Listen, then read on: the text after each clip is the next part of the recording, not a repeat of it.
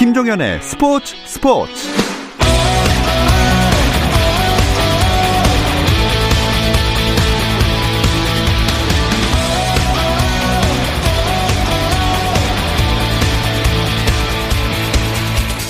스포츠가 있는 저녁 어떠신가요? 아나운서 김종현입니다. 오늘 하루 스포츠계를 돌아보는 스포츠 타임라인으로 김종현의 스포츠 스포츠 출발합니다.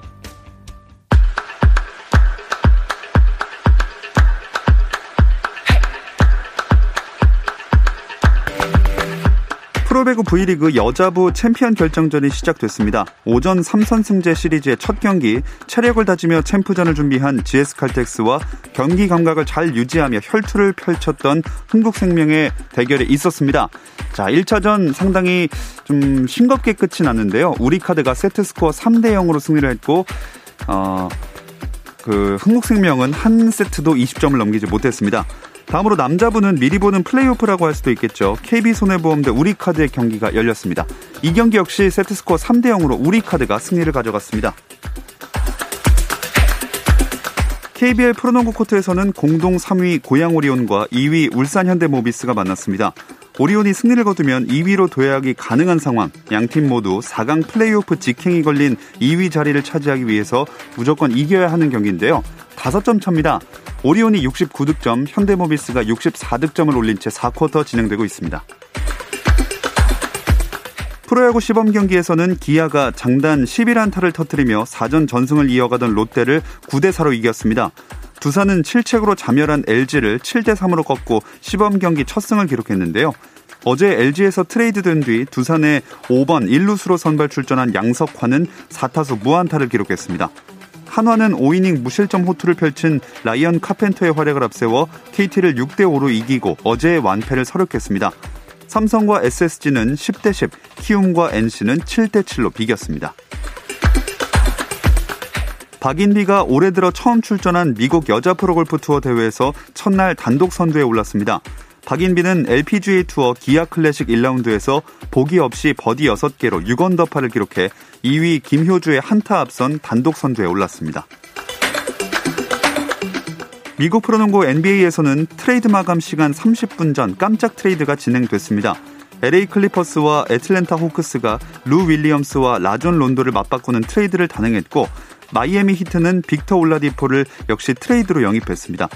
한편 필라델피아 세븐티식서스, 오클라호마 시티 썬더, 뉴욕 닉스의 삼각 트레이드를 통해 조지 힐은 필라델피아로 가고 오스틴 리버스는 오클라호마 시티 썬더에 새롭게 둥지를 틉니다.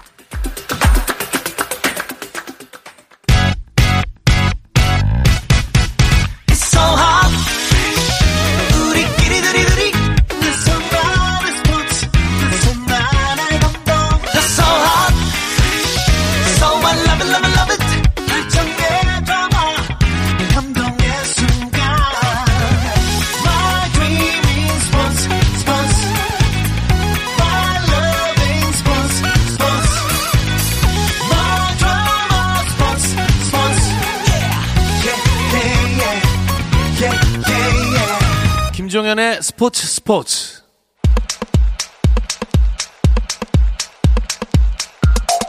금요일 저녁의 축구 이야기 축구장 가는 길 시작합니다. 서우정 축구 전문 기자, 월간 축구 전문지 포포투의 류청 기자 함께합니다. 안녕하세요. 안녕하세요. 어쩌다가 이 A 매치 한 경기 치렀는데 대한축구협회장이 국민들께 사과를 하는 상황까지 됐습니다. 네, 오늘 오후 3시 조금 넘은 시간에 대한축구협회에서 이제 국민 여러분께 드리는 글이라는 어, 공지사항을 알렸는데요. 얘기하신 것처럼 사실 월드컵 같은 이제 대형 이벤트에서의 실패에 대해서는 기자회견 혹은 이런 어 서문을 통해서 뭐 실패에 대한 사과를 하는 경우가 있었지만은 이 A매치 한 경기 물론 네. 한일전이 특수한 A매치긴 합니다만은 이 한 경기에 대해서 이런 사과문을 올렸다는 거는 분명 쉽지 않은 일입니다. 음.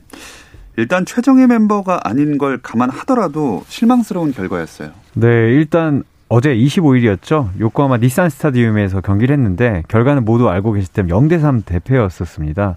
어, 사실 이 세 골차 패배는 아주 최악까지는 아닌데 1974년 도쿄에서 열린 한일 경기전 1대 4로 패하긴 했었거든요. 근데 이것은 거의 뭐 50년 전 일이고 예. 어, 10년 만에 이제 어, 한 A 매치에서 패했기 때문에 분노가 클 수밖에 없는 것 같습니다. 자, 경기 결과도 결과고 어, 내용으로도 보여준 게 너무 없는 경기였어요. 그렇죠. 보통 A매치가 끝났을 때 우리가 결과가 좋지 않더라도 내용을 잡으면은 어, 어쨌든 친선전이고 평가전이었기 때문에 그 나름의 의미를 찾을 수 있을 건데 사실은 이번 경기 같은 경우에는 뭐 결과 이상으로 내용도 좀 참담했어요. 네.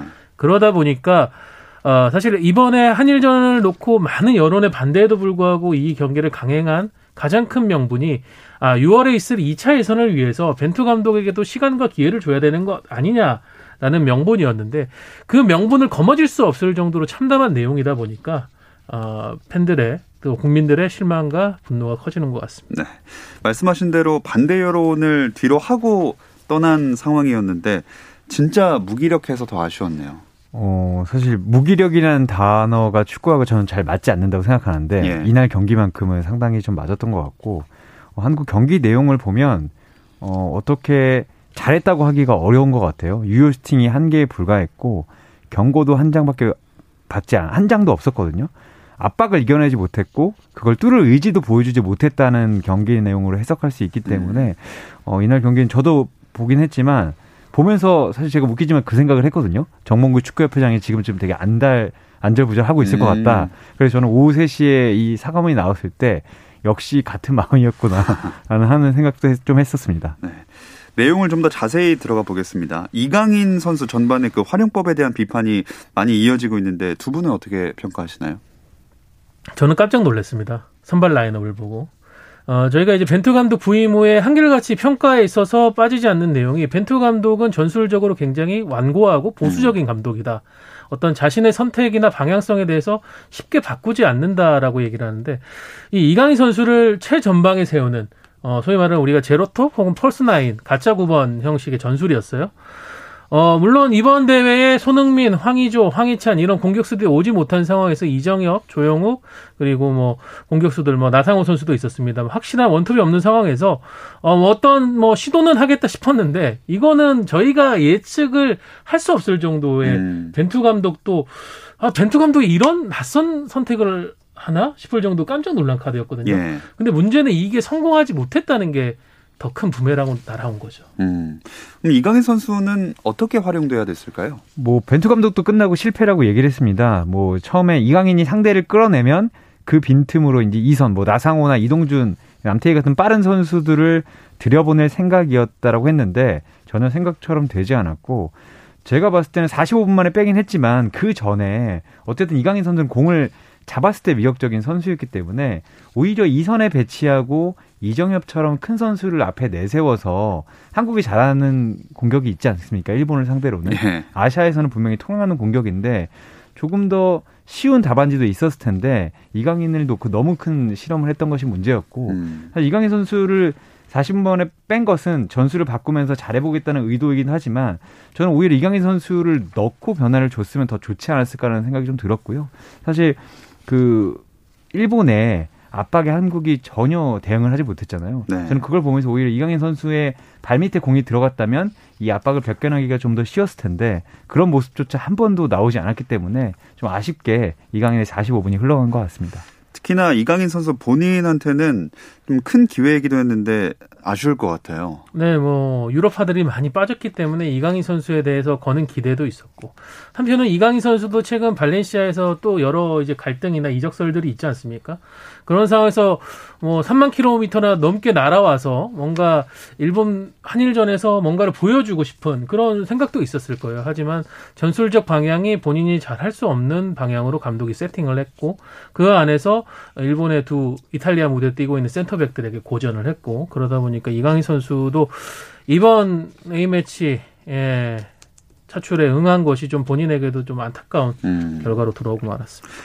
자, 벤투 감독 얘기를 더 해보자면, 어, 완고한 전술을 쓰는데 가끔 예전에도 한 번 그런 적이 있, 는것 같은데, 완전 특이한 전술을 들고 나올 때가 한 번씩 있는데, 다 안 먹히는 것 같아요. 네, 전에도 아시아컵 전에 사우디전에서 갑자기 쓰리백을 들고 나온 적이 예. 있었었죠. 저도 그거 보면서 나한테 실험을 안 하는 감독이라고 하니까 실험할 음. 때는 내가 얼마나 화끈하게 하는지 보여주겠다 이런 게 아닌가라는 의심을 좀 했었는데 이번 경기도 좀 그런 거를 좀 봤어요. 물론 음. 이제 어, 벤투 감독이 어, 해외파에 대해서 당연히 높은 점수를 줄 수밖에 없고 이강인 선수를 데리고 실험을 하고 싶었다는 생각은 있는데 어쨌든 포메이션만 실험이었을 뿐 어, 벤투 감독의 이제 지, 뭐 계속된 경기 운영이라든가 이런 부분에서는 저는 틀을 전혀 바꾸지 않았다고 생각을 하거든요. 음. 일본을 상대로는 어쨌든 우리가 점유율을 가져가지 못할 가능성이 큰 상대니 조금 더 선, 굵은 축구를 해도 되지 않았을까? 중원에서 싸움을 좀 더 강하게 하면 되지 않았을까?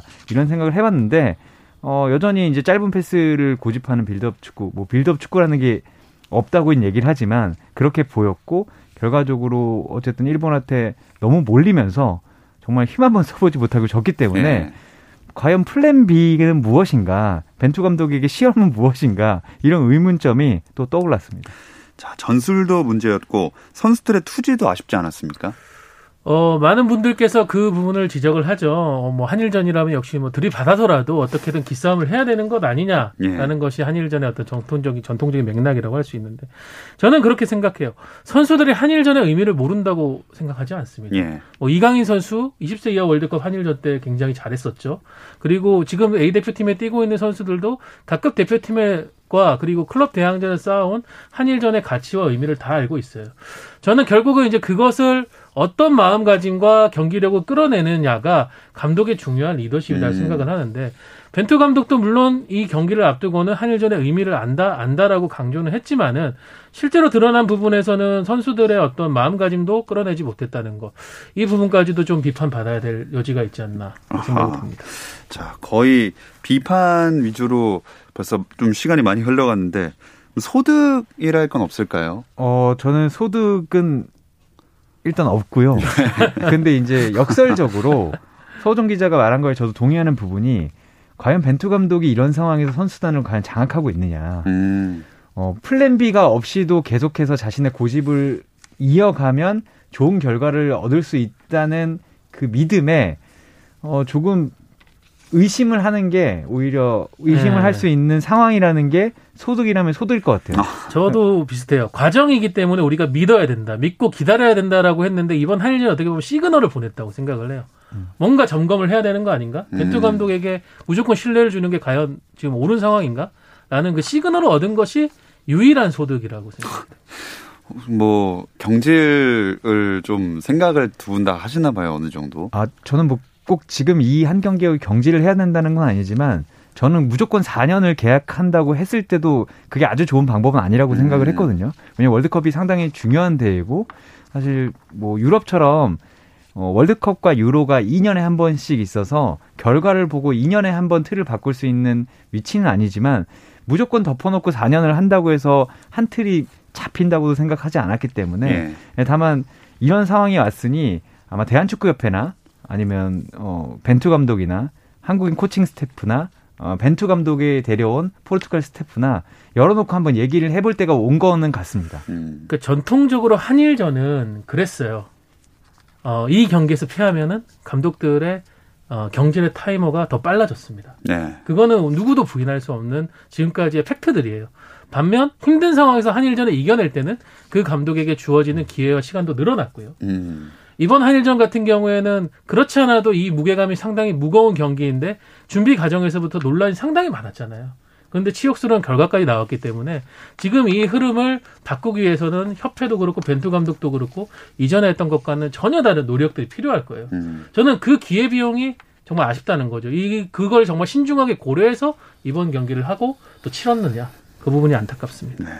그 여러 가지 문제가 있다고 말씀해 주셨던 것들 중에 또 한 가지가 선발 때부터 논란이 많았던 홍철 선수 결국 경기력 측면에서도 많이 부진을 했잖아요. 네. 그래가지고 아 진짜 변화가 필요하겠다 이런 생각이 들더라고요. 어 사실 선발은 고유 권한이기 때문에 저는 뭐 그 부분이 문제다라고 얘기하면 사실 벤투 감독을 선임한 것 자체가 문제가 되기 때문에 거기까지는 가고 싶지 않지만 다만 그 얘기는 할 수 있을 것 같습니다. 벤투 감독이 풀을 넓게 쓰는 감독이 아니에요. 음. 항상 그 푸, 경기는 열려 있고 대표팀에 올 수 있다고 얘기하지만 상당히 좁은 선수층을 유지하고 있거든요. 풀이라는 것이 제가 봤을 때 30명을 넘지 않습니다. 어. 뭐 이, 좁게 쓰는 감독도 있었지만 제가 한 15년 정도 취재한 바로는 벤투 감독보다 풀을 좁게 쓰는 감독은 없다. 음. 슈틸케 감독도 쓰는 선수만 쓴다는 비난을 받았지만 벤투 감독보다는 더 적은 것 같거든요. 저도 홍철 홍철 선수도 그렇고 어, 이부 리그인 대전 하나 시티즌에서 고전하고 있는 이진현 선수도 그렇고 이런 선수들을 선임한 것을 보면 벤투 감독은 자신이 좋아하는 유형의 선수를 상당히 선호를 한다는 건 알 수 있어요. 근데 뭐 그, 그 자체는 문제는 아니지만 이 선수들이 안 좋을 수도 있잖아요. 그래서 이제 풀을 늘려놓는 건데, 어, 제가 봤을 때 이버, 이제부터라도 풀을 좀 더 늘려야 되고, 어, 지금 후보가 될 수 있는 선수들한테 너희도 잘하면 올 수 있다는 시그널을 줘야 되는데, 벤투 감독은 선수 선발을 하면 할수록, 어떻게 보면 이, 어, 경쟁자라, 후보자, 이렇게 될 수 있는 선수들한테 너희는 잘해도 못 올 거야라는 음. 시그널을 주고 있는 게 아닌가라는 생각을 가끔 했는데, 이제는 그 부분에 대해서도 어, 좀 변화를 줄 타이밍이 온 게 아닌가라고 생각하고 있습니다. 사실 초반부터 늘 지적됐던 문제이긴 한데 앞으로 바뀔 수 있을까요? 바뀌어야죠. 근데 바뀌지 않는다고 하면은 선택을 해야죠. 음. 예.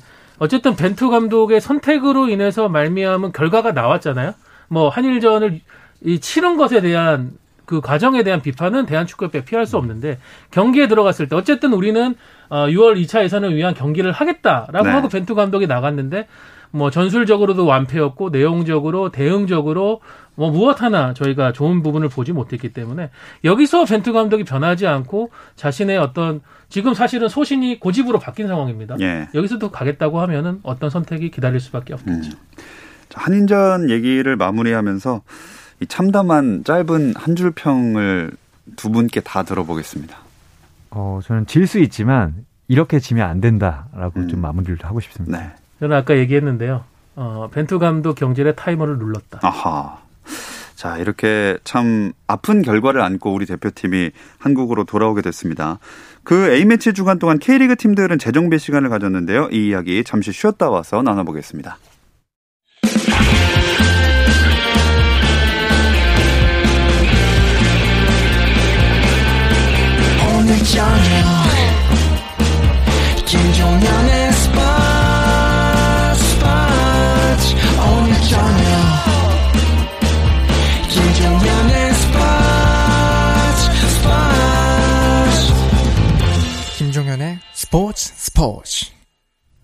금요일 밤의 축구 이야기 축구장 가는 길 듣고 계시고요. 월간 축구 전문지 포포투의 류청 기자, 서호정 축구 전문 기자와 함께하고 있습니다. 한일전 치르고 돌아온 K리그 선수들 일주일 후에나 팀에 합류할 수 있는 거죠? 네, 오늘 아침에 이제 귀국을 했고요. 최초 7일간은 파주 NFC에서 코호트 격리를 하고 어, 격리를 그 나머지 7일은 소속팀에 복귀해서 경기 출전이 가능하도록 정부와 협의를 한 상황입니다. 근데 격리를 끝내고 나서 진짜로 바로 경기를 뛸 수는 없는 노릇이잖아요. 그렇죠. 코호트 격리가 이제 4월 1일에 해지가 되면은 소속팀으로 돌아가게 되는데 어, 바로 4월 2일 금요일부터 K리그 7라운드 일정이 재개가 됩니다. 어, 물론 이제 파주 NFC에서도 기본적인 몸 상태 유지를 위한 컨디션 훈련은 하겠지만은 소속팀과의 뭐 계리가 2주 가량 있었고 어, 그 사이에 팀도 준비했던 다른 것들이 있기 때문에 이 선수들이 복귀한다고 해서 무조건 경기를 뛸 수 있을 거다 이렇게 보기는 낙관적이진 않은 상황이죠. 음. 휴식기 동안 팀들이 이러한 상황들에 대비해서 많은 훈련들을 진짜 했을 것 같아요. 네, 일단 A매치 휴식기 전에 쉼 없이 달려왔기 때문에 하루에서 이틀 정도 이제 휴가를 줬고요. 음. 아, 24일부터 훈련에 들어간 팀이 많다고 합니다. 아, 가장 어, 좀 눈여겨봐야 할 팀이 울산인데 네. 울산이 29명의 스쿼드 중에서 12명이 빠져나갔습니다. 아하. 벤투에 7명이 갔고 또 올림픽 대표팀에도 갔고 어, 그리고 부상자도 있었기 때문에 뭐 홍명보 감독은 어, 이 선수들만 가지고도 훈련을 해야 되는 것이 어, 당연하다라고 얘기를 했고 어쨌든 2일 날 이제 선수들이 돌아오는데 어, 울산 같은 경우에는 3일에 경기 성남 원정입니다. 어, 일단 이 선수들의 컨디션이 어떻게 될지 모르기 때문에 기존 선수들을 데리고 경기를 치를 수 있게 하겠다라고 이야기를 했습니다. 네. 그래도 그 외의 선수들에게는 정말 꿀맛 같은 휴식이었을 텐데 이번 휴식기 끝나면 진짜 강행군 아닙니까? 네, 강행군을 위한 어떤 보면 마지막 휴식을 예. 선수들이 예, 선수단이 이제 나눴던 걸로 보고요. 올해 K리그 1이 스케줄이 계속 변동되고 있습니다. 당초에는 이제 5월에 AFC 챔피언스리그 예선이 펼쳐진다고 해서 그 기간에 어, 스케줄을 비워놨었는데 이것도 또 연기가 됐어요. 그렇게 되면서 6월부터 7월 사이에 월드컵 2차 예선 잔여 경기, AFC 챔피언스리그 조별리그를 잇따라 치르면서 K리그가 50일간의 낯선 방학에 돌입을 해야 됩니다. 음. 예. 그러다 보니까는 그 기간을 또 팀들이 어떻게 사용할 것인가. 그러면 프로축구 연맹은 타이트한 운영 경기 운영을 할 수밖에 없다 보니까 지금 4, 5월 두 달 사이에만 K리그 원 팀들은 무려 13경기를 어허. 치러야 합니다. 진짜 심하게 빡빡한 일정 아닙니까? 네, 뭐 일각에서는 어, 잉글리시 프리미어 리그에만 있는 Boxing Day다. 네. 아, 여기는 또 어, 연말부터 연초까지 크리스마스에도 경기를 하는 유일한 나라가 아니겠습니까? 예. 그런 게 아니냐라고 하는데 4월 14일부터 5월 26일 사이에는 FA컵 경기도 있거든요. 음. 그래서 팀에 따라서 최소 이 한 달이 조금 넘는 기간 동안에 14경기 혹은 15경기를 치러야 합니다. 어, 이런 걸 보면 어, 선수들이 두 경기씩 하면 상당히 어렵다고 하거든요. 근데 이거는 어, 가끔은 일주일에 세 경기를 치러대 치를 수도 있는 일정이라서 예. 아마 선수들은 어, 이번 A매치 휴식기 동안에 쉬었겠지만 어, 쉬는 것 같지 않았을 것 같고 음. 어, 감독들도 컨디션을 어떻게 유지시켜야 될 것인가에 대한 고민이 상당히 커졌을 겁니다. 아마 변수들이 많이 발생하게 될 5월 이후가 될 것 같습니다. 현재 순위표를 살펴보면 뭐 잘하는 팀들 전통의 강호들이 올라와 있네요. 네, 지금 1위 전북이 승점 14점, 그리고 2위 서울은 승점 12점, 3위, 4위 울산 수원인데요. 승점 11점이고요. 뭐 성남도 지금 돌풍 일으키면서 지금 승점 11점 5위에 있는데 일단은 전통적인 K리그의 빅포라고 불렸던 전북, 서울, 울산, 수원이 선두권에 형성되어 있다는 거. 사실은 서울과 수원이 최근 수년 사이에 좀 성적이 급등 급락하면서 그렇죠. 힘든 시간을 보냈는데 어, 지금 초반의 어떤 분위기는 빅포의 복귀 기환 이렇게 표현할 수 음. 있겠습니다. 특히 서울의 상승세는 기성용 선수가 한몫하고 있는 것 같아요. 네, 기성 선수가 세 경기 연속골을 터트리고 있는데 이건 기성용 선수 개인적인 어, 기록을 봐도 없는 일이라고 합니다. 어. 아, 그만큼 좀 물이 올라 있고요.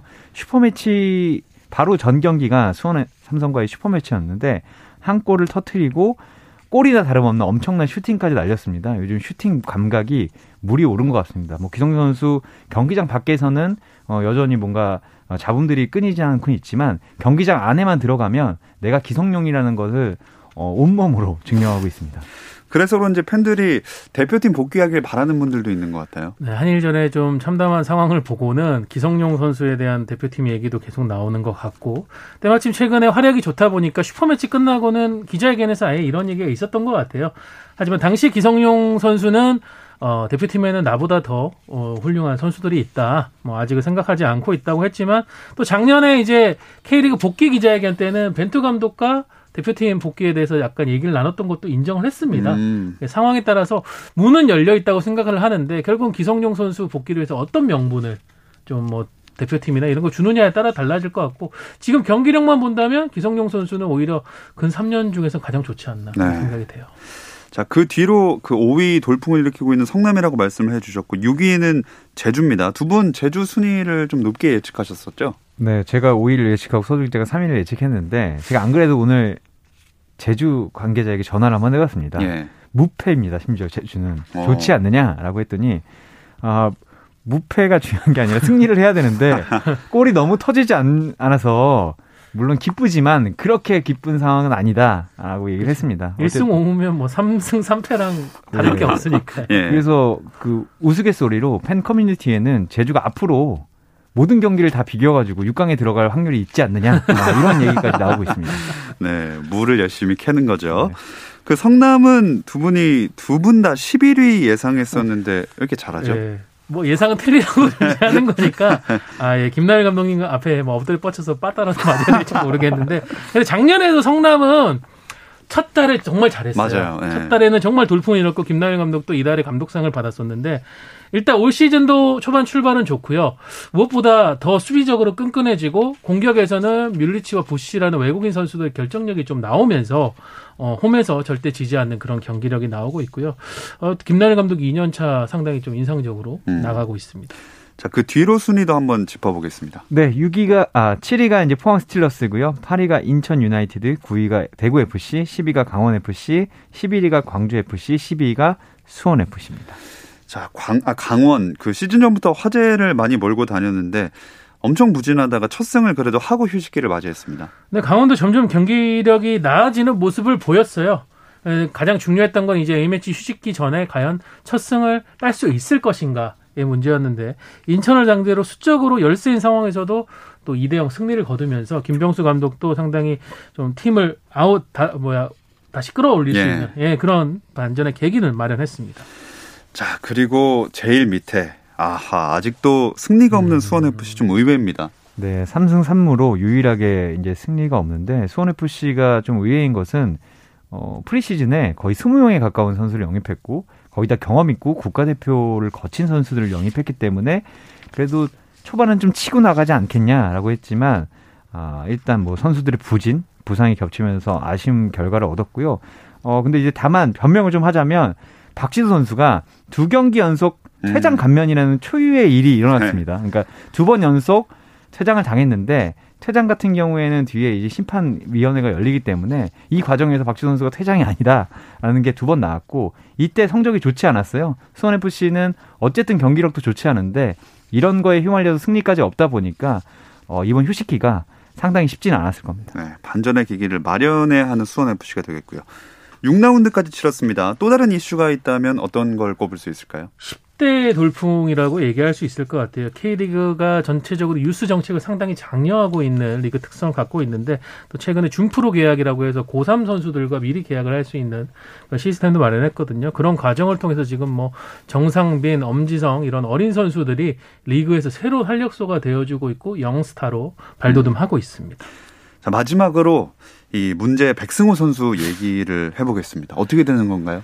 어, 일단 쉽지는 않을 것 같습니다. 수원과의 이걸 풀어야 되는데 일단 수원은 전북과 다름슈타트가 의논한 조건으로는 영입할 수 없다고 얘기를 했었고 그러면 이제 수원이 바라는 어, 3억과 위로금까지 내고 다른 팀과 협상을 해야 되는데 그 부분이 아직 해결되지 않았기 때문에 극적 반전을 노려야 되는 상황입니다. 네. K리그 등록 마감일은 31일이기 때문에 이때까지 어떻게든 결론이 나야겠습니다.